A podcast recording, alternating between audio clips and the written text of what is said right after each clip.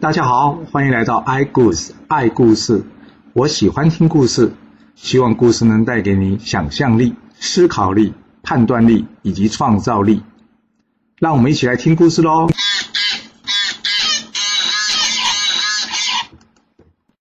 上次说到呢，这陈德成就是子玉啊，率领楚军攻打这个宋国。果然如他所料，宋国防守不足，楚军长驱直入。而这宋襄公在听到呢楚国攻打宋国之后呢，赶紧回师返回这宋国，双方就在洪水这个地方摆开阵势了。这公孙固告诉宋襄公说，楚国这次是来帮助郑国的，我们只要告诉他我们已经原谅郑国，并且感谢楚军前来，大家心照不宣，就可以让楚军撤军，避免这无谓战争了。宋襄公说不行，之前齐桓公可是率领了八路诸侯讨伐楚国，现在楚国主动侵犯我宋国，我若不与他一战，将来如何能继承齐桓公的方伯霸业啊？这战绝不能免。公孙固接着说，主公啊，论兵器我们不像楚国甲坚细利啊，而论战力我宋国军队也比不上楚国，更别说自从上一次战役，士兵们到现在都还有点害怕楚国呢，这仗我们很难打胜的，主公你要三思啊，所谓形势比人强啊。宋襄公说，你说这什么话，就算楚国战力优于我宋国，但是楚国不讲仁义，我宋国虽然战力不足，但是我们可是仁义之师啊，你想想看，当初周武王用三千虎贲之势就可以灭商，靠的是什么？就是仁义啊，大家在仁义的号召下必定会拼死向前，发挥以一挡百的力量啊，你要我宋国这有道之君去回避楚国这无道之臣，这比杀我更难受。说完立即写战书约楚国一决雌雄，并且呢在军中树立起了一面大旗，上面写着什么？两个大字。什么字？没错，就是仁义这两个字。公孙固看到这画面啊，心中暗暗叫苦啊，哇，这主公也太天真了，打仗不是你死就是我亡，谁跟你谈仁义啊。唉，看来这场仗宋国凶多吉少了。他私底下告诉将军说，我担心主公恐怕会命丧于此啊。嗯，希望不要连累宋国都被灭了，你记住啊，要见机行事，知道吗？约定的时间到了，公孙固抖擞精神，起了个大早开始布阵，他希望用最好的状态来迎接这场恶战啊。而楚国这边呢，副将窦伯建议陈德成，我们趁天亮之前渡过洪水，以防宋军呢先行布阵，趁我方渡河的时候偷袭我们。陈德成大笑的对窦伯说，你说的很对，但是呢要看对象，这宋襄公呢是个迂腐的人，他又不懂得用兵，我跟你说你放心啊，他不会趁我们渡河的时候偷袭我们的，我们率兵呢早点渡河呢就是早点与他决战，晚点渡河呢就是晚点与他决战，这战争的时间呢什么时候开始是由我们掌握的，不是宋军，听我的话，等大家都吃饱了再准备渡过洪水决战啊，别担心啊。这楚军就在陈德成的指挥下呢，大家吃饱了饭，等天都亮了才开始缓缓渡河。而在洪水对岸的公孙固呢看到这画面，他对宋襄公说，主公啊，这楚军太傲慢轻敌啊，他们竟然敢等到天都亮了才慢慢的准备渡过洪水，我看现在真是好机会，趁他们渡河渡到一半，行动力大失，我们冲过去了，杀他们措手不及。没想到啊，宋襄公回了头，指着这个大旗上仁义两个字呢，告诉这公孙固，你没看到这两个字吗？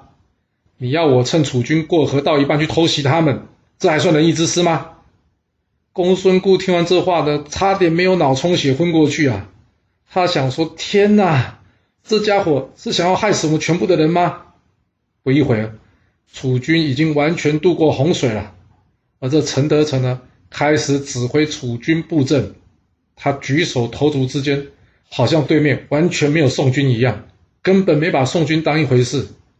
这时公孙固再对宋襄公说，主公，趁现在吧，楚国阵势尚未布置完成，我们鸣鼓冲过去，楚军必定大乱。宋襄公回头非常生气地看着公孙固，并且呢朝他吐了一口口水说，去，你要我为了一时利益而失去我仁义之名，被后世人唾骂吗？这趁楚军还没有列阵之时偷袭他，跟他刚刚过河时偷袭他有什么不一样啊？下去，别再说了。哦，这公孙固觉得好无助啊，心里想，老天啊，你怎么会给宋国一位这样的国君啊？今天将有多少宋国的人民要在此失去他的家人啊？终于等到楚国的军队布阵完成了，楚国的士兵呢兵强马壮，遍布山野，而这壮观的画面呢，的确让宋国的士兵还没开战就已经感觉到恐惧了。这时双方擂起大鼓，咚咚咚咚咚咚咚咚咚，宋襄公亲自率领公子荡、向子守驾车冲锋上前。这陈德成一看这宋襄公来的凶猛啊，他告诉下面的人打开正门，但是只放宋襄公的车驾进来，其他的一律挡在外面。这公孙固看到宋襄公一马当先啊，他担心他的安危，想赶上去护驾、啊、但是却被这正门给挡住了。守住这正门口的呢，正是楚军的副将窦伯。窦伯大声呵斥说，有本事不怕死，就上前来与我一战吧。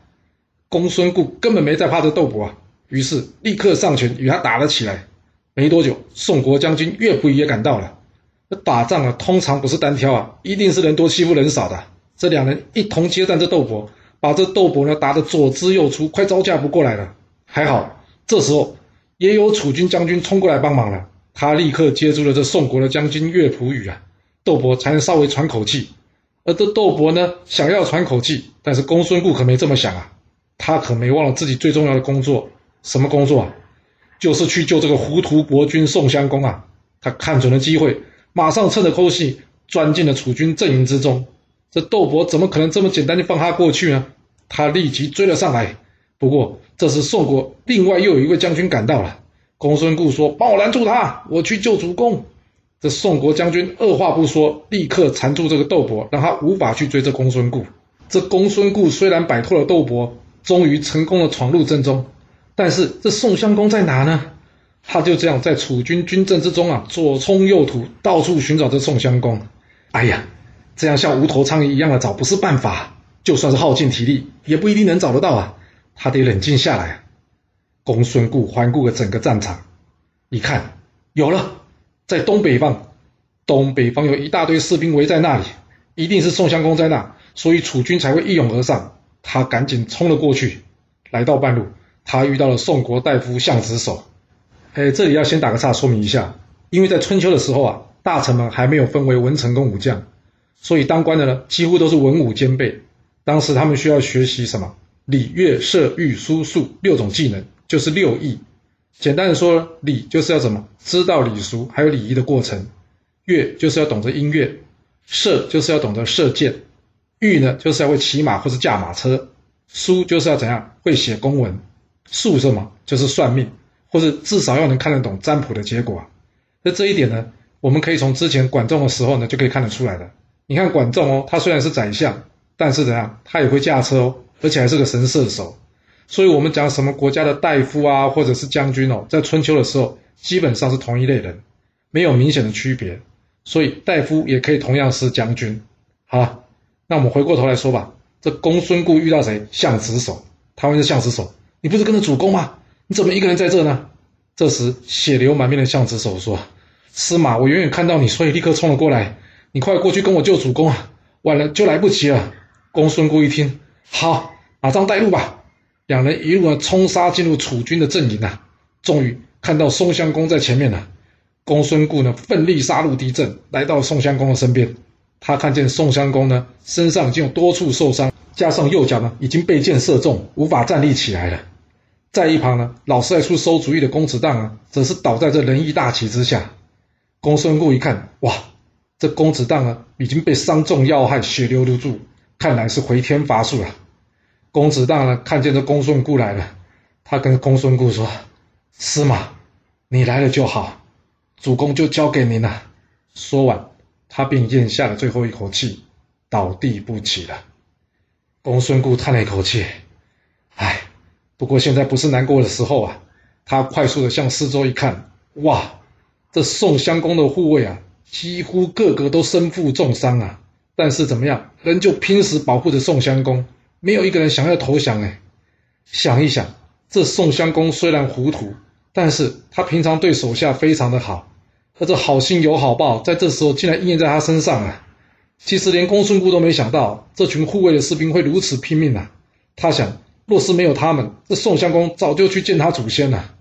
公孙固立即指挥大家突围，在他与象之手连同护卫士兵拼死冲锋下，他们终于将楚军的包围打出了一个破口。他将宋襄公拉上车，用他的身体尽量保护宋襄公，一人在前面拼命杀敌。另外，他叫象之手与护卫的士兵紧跟着他，帮他断后，好让他无后顾之忧。就这样，他们一波又一波的突破了楚军的攻击，最后终于救出了宋襄公。但公孙固回头一看，才看到所有的护卫士兵已经全部阵亡，没有一个人活着离开战场。而宋军呢？洪水一战，宋军八九成的士兵葬送于此，剩下的将军们见到宋襄公逃离，也都纷纷撤退了。回国之后，宋国的百姓呢，愤怒的去包围了宋国的宫殿，大骂这个不听司马公孙固建议的糊涂国君。其实这已经算好的了，大家没有冲进去杀这个害死他们亲人的糊涂虫。我们只能说啊，人民真的是善良的，对于一个这么离谱的人，都可以让他继续统治国家。你想想看，要是执政的无能换来的是人民的宽容，那他的无能就等于没有任何成本。他或是其他人看到这个结果，会不会觉得自己可以继续无能下去，或是继续伤害人民啊？所以说，宋国的人民是不是应该起来推翻这个昏君呢？不过因为古代不像现代可以投票表决啊，推翻昏君可能有被杀头的风险，所以执行起来倒不是这么容易就是了。而另外一头呢，陈德成大胜，他回去向楚王报告啊，楚王对于这个战果非常满意。他跟陈德成说，我接到消息啊，郑国国君呢会带他的老婆，也就是我的妹妹，一同前来感谢我们为他解决了宋军。你到时呢，将所有俘虏的战利品呢都带出来，我要炫耀一下。隔天，郑国国君到了，楚成王开心的呢向郑国国君炫耀着自己的战果。他注意到了，诶，他妹妹的两个女儿长得很漂亮哦。于是他假装喝醉之后跟大家说，哎呀，我喝醉了，要回营啊。他请他妹妹呢及两位外甥女送他回营。他妹妹也没多想，想说就是送他哥哥回去嘛，于是呢就跟他老公说明之后呢，便送这个楚成王回到楚军军营了。没想到这楚成王呢竟然要他妹妹将这两个女儿嫁给他。他妹妹听到哥哥这么说呢，差点气得半死啊，但是看楚成王一副你不同意我就给你好看的样子，他也只能答应了。楚成王说，这就对了嘛，来啊，将这次战利品的一半都交给我妹妹带回去郑国。郑国国君万万没想到啊，他竟然会遭受到这样的侮辱啊。其实他应该要想到的啦，因为之前舒詹就已经跟他说过啦，依人者为，成人者辱嘛。简单来说，就是想要靠别人帮忙呢，就随时会有危险，或是怎么样，随时可能会被人家羞辱。所以想要靠大国来保护呢，那就是什么屈辱羞辱的事呢，你都要有接受的心理准备。大臣舒詹安慰他说，楚成王竟然对我们做出这种乱伦的事情，他一定无法善终的，我们等着看他的下场吧。这宋楚之争到此暂时算是落幕了。不过历史上呢，却将宋襄公列为春秋五霸的一员。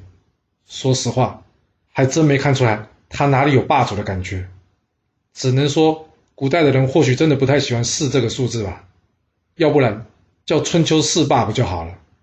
不过不管他是五霸还是四霸，我们现在要继续讲之前讲到一半的晋国公子重耳。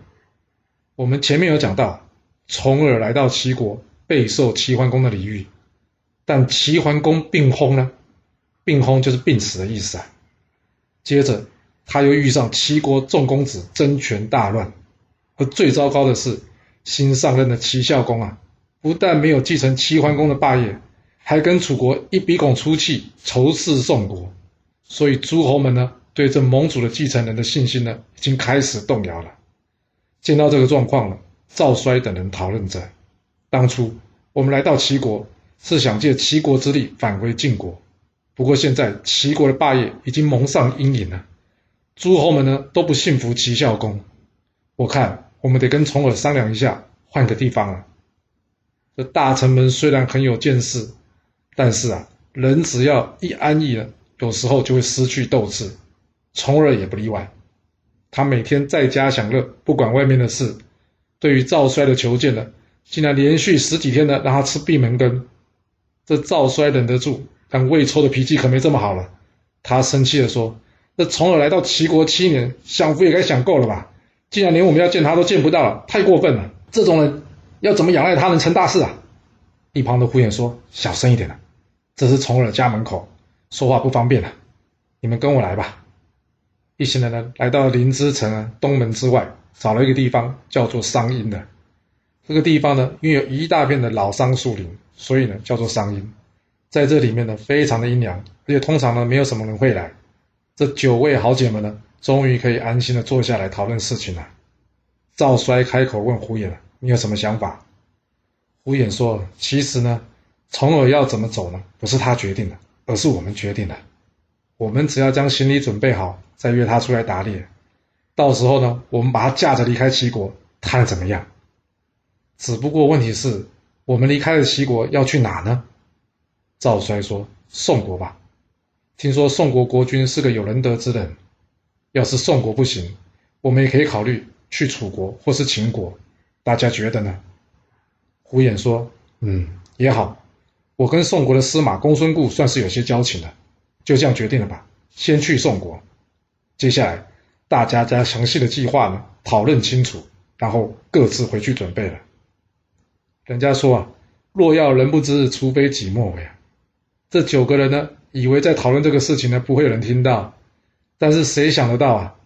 刚好这一天，重耳的老婆呢请下人到这桑林呢去采桑叶回家养蚕，而又刚好这群人呢有人认得出来这九个人。最刚好的是呢，他们把这九个人的计划呢听得一清二楚。他们回去之后呢，立即向重耳的老婆姜氏报告了这件事情。姜氏一听，非常生气地说：“胡说八道！这些人都是重耳的肱骨之臣，怎么可能绑架他？来啊，将这些碍嚼舌根人全部给我拖下去，关起来！”到了半夜，姜氏请人秘密的杀了这些人，避免消息走漏。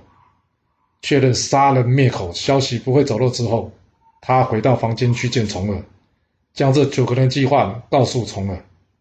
重耳听完之后，他告诉姜氏：“哎呀，我不想再过以前那种流离失所，吃了早餐不知道午餐在哪的生活了。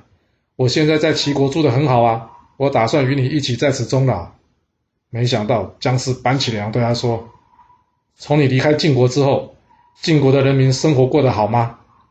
这夷吾昏庸无道，被秦国打个大败，搞得天怒人怨。这就是老天要给你的机会，让你重返晋国。你知道你这次出门，很可能就是你重返晋国成为国君之日。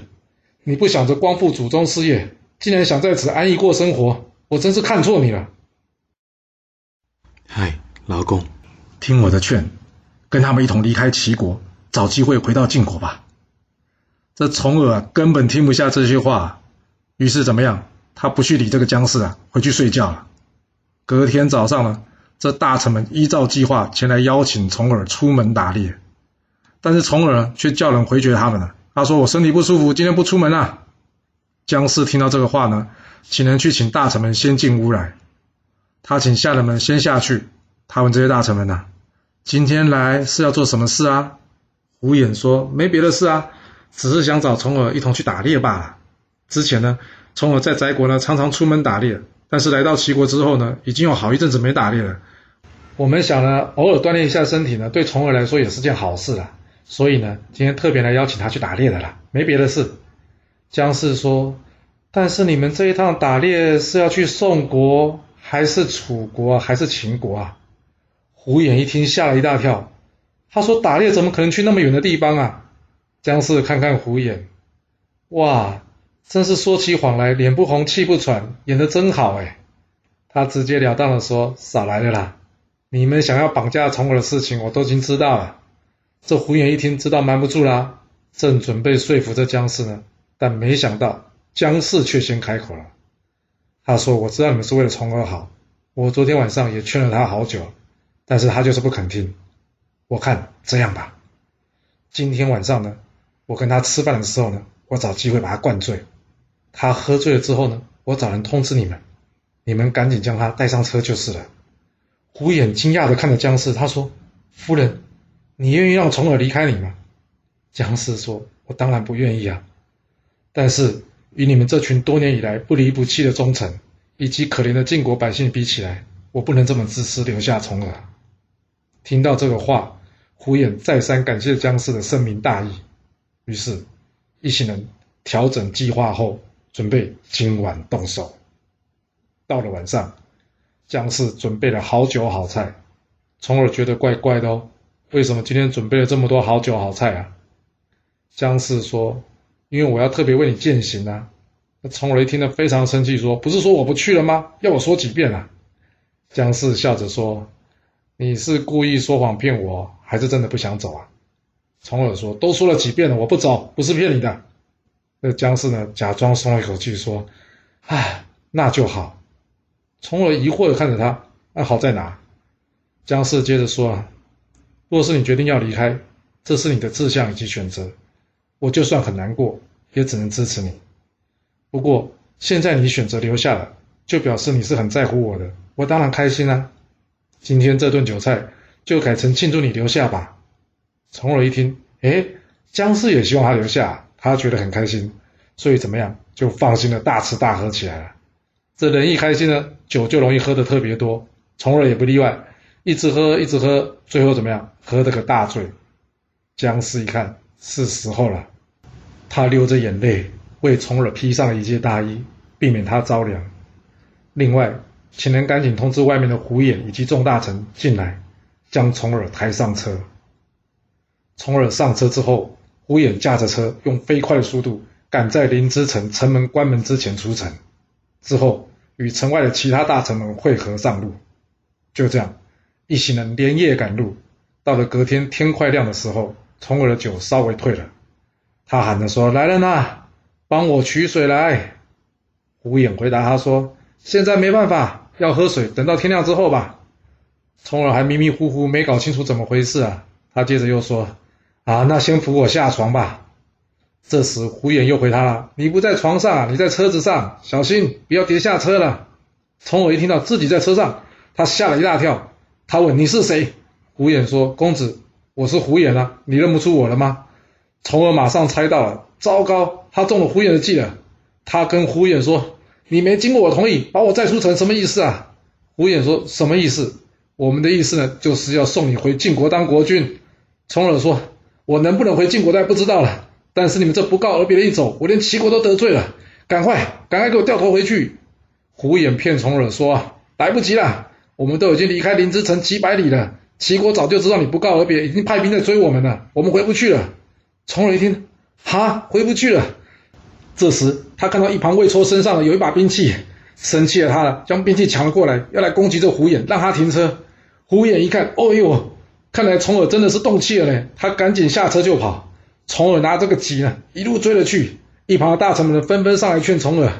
重耳气也气了，跑也跑了，脑袋稍微清醒一点了，他知道不可能回去齐国了，气了他了，将这戟丢在地上。虎眼看到重耳放下兵器之后呢，他回头跟重耳说：“公子啊，若是杀了我可以让你回到晋国，我虽死犹生啊。”重耳呢，气着说：“这次若是能回到晋国就算了，若是回不去，我就把你杀来吃了。”虎眼笑着说：“哎呀，若是不能回到晋国，我们都不知道死在哪了。若是你能回到晋国当上国君，到时候啊有好酒好肉，你一定不会想吃我这身臭肉的啦。”大家听虎眼这么一说呢，都笑了出来，所谓一笑泯恩仇嘛。这赵衰接着说啊：“大伙随公子出逃，为的就是希望有一天能将你送回晋国当上国君啊。现在晋国国君无道，人民都希望您回国，我们若是不主动自己回国，有谁会去齐国迎接我们呢？这件事是大家的意思，你不要怪虎眼啊。”这魏仇呢，也在一旁大声地说道：“哎，这大丈夫应该要立一番事业嘛，你老婆都知道这点，难道你还不如一个女生吗？”从而听完大家的话之后呢，深深的向大家一鞠躬，他跟大家道歉，并且感谢大家多年来对他不离不弃。重耳的流亡生活即将再次展开了。这次他有机会顺利的回到晋国吗？还是他的梦也会在这场流亡之中而终止呢？这个故事会如何的发展呢？我们要到下次才能告诉各位喽。好了，今天先说到这。若是喜欢今天的故事，记得给我五星评价，给我支持，或是点赞、订阅以及分享哦。其实历史就是顶层阶级的生活记录，若能了解他们的思考模式以及作业方式，我们便能有机会改变自己的未来。希望今天的故事能对你有所帮助。谢谢你来听我说故事，我们下次再见喽。